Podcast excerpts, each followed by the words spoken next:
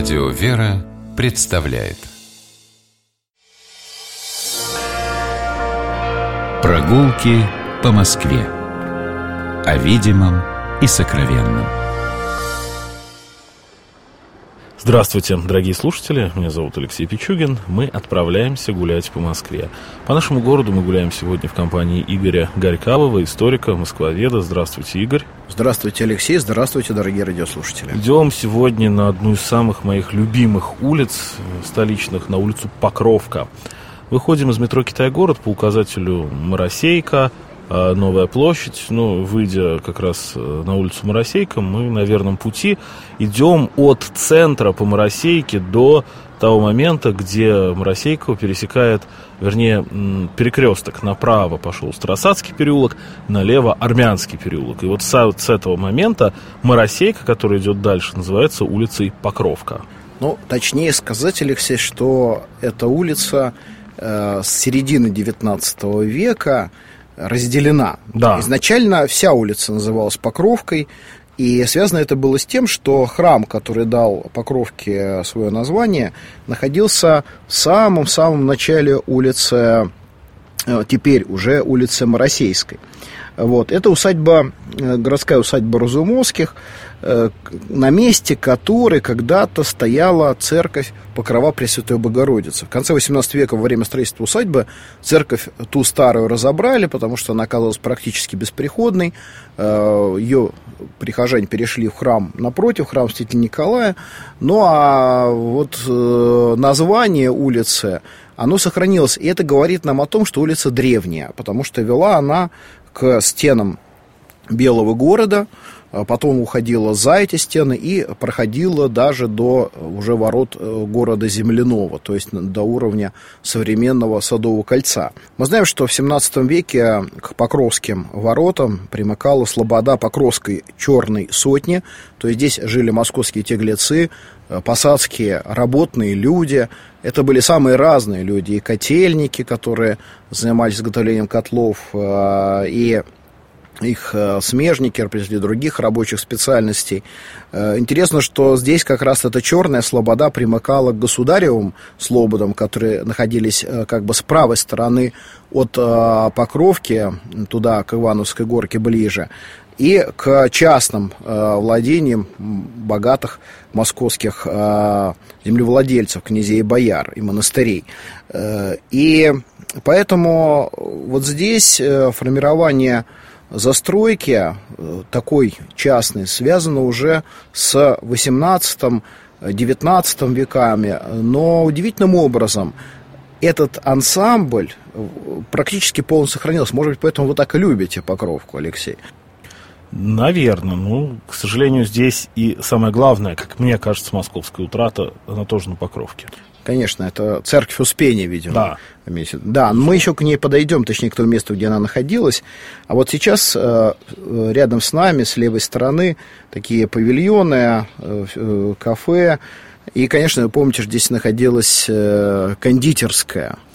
До недавнего времени находилась да. кондитерская, собственно, первый а дом. На самом деле, вот это вот дом номер один по Покровке, это исторически часть владения э, хитрово. Э, Тут много чего и принадлежало вот его за, семье. за тем небольшим домом, который мы видим, то есть за одноэтажным павильоном, на самом деле находится здание э, светлое такое, белое, э, где, собственно говоря, и находилась главная усадьба, потому что э, на сторону Покровки она выходила достаточно глубоким двором, Э, по бокам которого находились флигели, которые потом перестраивались. И вот э, в 1913 году по проекту архитектора Костомарова здесь э, возведен был этот павильон, внутри которого находился чайный магазин. Поэтому тут преемственность поколений, преемственность назначения здания очень хорошо ощущается. Видите, тут была кондитерская историческая до недавнего времени, потом ее заменила аптека. Тут как раз тот случай, аптека там, кстати, сохранилась где-то на задворках этого вообще, дома. Надо но сказать, тот что случай... на Покровке была одна из первых аптек в Москве. Да, но тот случай, когда закрытая здесь аптека и то, во что это здание превратили, это историческая справедливость, потому что здесь теперь и вам и чай, и кондитерская, все это есть. Ну да, а вот следующее здание по этой же стороне, это перестроенный флигель той же самой усадьбы Хитрово, э, перестроенный чуть раньше, в 1771 году, и здесь одно время располагалась также реформатская гимназия, потом переведенная отсюда в переулок, э, ну, знаменитое учебное заведение, где учились э, отнюдь не только московские протестанты, просто там был хороший уровень образования. Ну, например, там учился в том учебном заведении, которое является преемницей этой реформатской гимназии, Борис Николаевич Левантов и многие другие. Еще важно для современных любителей Москвы, то, что здесь историческая булочная, та самая, которая существует а, в этом здании, в этом самом месте, ну, как минимум, наверное, с середины 19 века. И эта вывеска, первая вывеска из расчищенных исторических, когда Покровку начали, ну, даже не реконструировать, а просто вот приводить тот вид, который она сейчас имеет, обнаружили на фасаде этого дома остатки старой вывески, которая, кстати говоря, там подкрашивалась, менялась, и ее восстановили, ну, практически в первоначальном виде, и в булочную можно зайти, хлеб купить, посмотреть, полюбоваться на эту вывеску. Теперь таких, кстати, найденных в Москве стало больше, я думаю, что их еще найдут не одну. Конечно. Но мы с вами идем дальше. Вот э, дальше за Девяткиным переулком очень, на мой взгляд, интересный дом.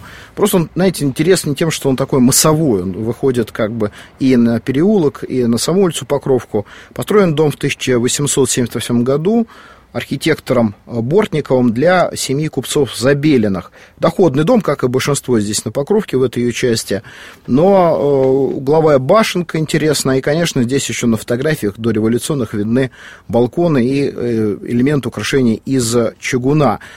А после 17 года, когда дом национализировали, первые верхние этажи занимали молодые литераторы, работавшие в журнале «Молодая гвардия», поэтому это московская квартира Александра Фадеева, Михаила Светлова и многих и многих других. А вот за этим домом, дальше по Покровке, опять-таки с левой стороны, она уж так получилась исторически более интересная, э, находится бывшая городская усадьба Толстых. Это не те толстые, которые были графами, это не так называемая нетитулованная часть рода, но тоже стольники, тоже на государевой службе.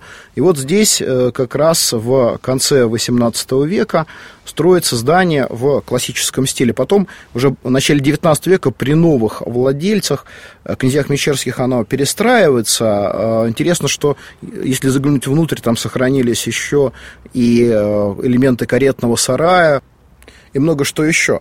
Э, но потом это был доходный дом, и он примыкал фактически вплотную, это видно тоже на старинных фотографиях, к самому главному и самому интересному храму Покровки, к храму Успения Пресвятой Богородицы. Ну, вернее, то, что сейчас мы видим на этом месте, к скверу. Да, конечно, это сейчас просто пустырь, но э, осталось от храма, тем не менее, два здания здесь. Это вот с левой стороны, там, где мы видим небольшой ресторанчик, э, как бы пристроенный к усадьбе Мещерских Толстых.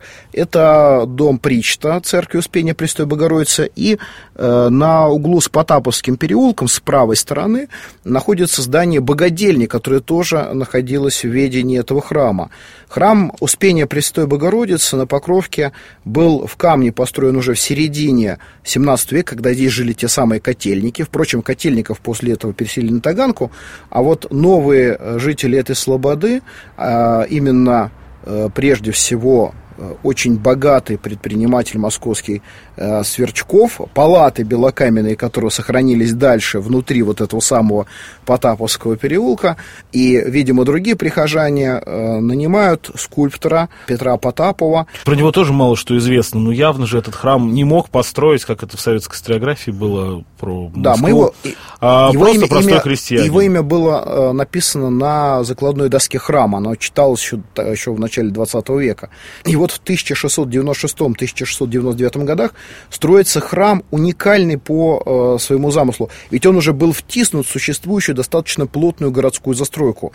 И, тем не менее, он... Э, Довольно узкий, но вытянутый. Он вверх. вытянутый, вот именно он был столпообразный. Э, гульбище с высокими арками э, образовывало первый ярус. Следующий ярус это был высокий э, двусветный четверик, а над ним еще возвышалась э, как бы центральное пятиглавие и шатровая колокольня. Вы знаете, конечно, э, вот по фотографиям ничего подобного в Москве не было. Не случайно Федор Михайлович Достоевский, возвращаясь в Москву, в свой родной город, обязательно посещал эту церковь. Сюда он привез свою супругу для того, чтобы представить ей Москву. Дмитрий Сергеевич Лихачев пишет в своих воспоминаниях, что Москва... Начал заниматься русской культурой благодаря Да, его... Ошел... кстати, русским Нотр-Дамом называл. Еще настолько его ошеломило, что он решил заниматься древнерусской архитектурой, культурой в целом. Но есть еще легенда, что Наполеон когда-то собирался эту церковь, которую по легенде он а, приказал защищать от пожара, она действительно не пострадала, возможно, благодаря этому, в 1712 году. Так вот, Наполеон эту церковь планировал разобрать и вывести в Париж и там собрать, как свой драгоценный трофей. Ну, это уже все из области московских легенд. Может быть, так не об одном храме говорят, действительно, но все возможно. У этой церкви шанс был стать действительно, конечно, памятником ЮНЕСКо, без всякого сомнения. Но, к сожалению, в 1935 году Моссовет э, постановил, что имея острую необходимость расширения проезда по улице Покровки, церковь так называемое Успение закрыть, а по закрытии снести. И вот поэтому мы видим здесь теперь этот пустырь. Но я должен вам сказать, что э, на праздник Успения 28 августа 2017 года община близлежащего храма Святой Троицы провела первый молебен на этом месте. И существует инициативная группа, в которую я не то чтобы вхожу, но был на учредительном собрании храма. этой группы. А, и очень хочется надеяться, что действительно храм будет здесь воссоздан. Там выдвигаются очень разные предложения, как это сделать. Но если вдруг вы, дорогие слушатели, захотите а, увидеть хотя бы кусочек этого храма, то а, рядом совсем одноэтажный дом, бывший дом Причта храма Успения на Покровке, там кафе. Сами кафе там периодически меняются, но, а, и это, я так понимаю, оговаривается с администрацией района, каждый, кто хочет зайти не просто в кафе, а посмотреть на кусочек храма, может это сделать, ничего не заказывая, просто зайти, официанты даже проводят, покажут. А, на лестнице сохранился фрагмент а, первого яруса колокольни, а, где очень интересные наличники барочные, там все на своем месте. Реставраторы это расчистили, теперь это городское достояние. Ну и наличники храма еще можно посмотреть, когда это открыто в музее да, в Донском монастыре. Ну, вообще, должен сказать, что здесь э, один из самых интересных уголков Покровки, потому что если повернуть налево, пройти по Потаповскому переулку, можно увидеть не только белокаменные палаты Сверчкова 17 века, но и городскую усадьбу Головина. Но, впрочем, это тема для отдельного путешествия. А мы с вами продолжаем нашу прогулку по Покровке. И вот э, здесь, конечно, одна из, не то чтобы утрат, а, я бы сказал так, инородный элемент в этом историческом теле – это здание кооператива «Военный строитель», построенное в 1929 году. И хотя рядом тоже стоят доходные дома, но этажностью и формами своими это здание советского времени, оно несколько разрушает, э, как мне кажется, общий облик Покровки. Хотя, конечно, мы к нему уже привыкли. По Покровке гуляли с э, Игорем Горьковым, историком-москвоведом. Спасибо большое. До встречи на улицах нашего замечательного города. Любите Москву, гуляйте по ней, любуйтесь нашим городом городом. Будьте здоровы. Всего доброго. Прогулки по Москве. О видимом и сокровенном.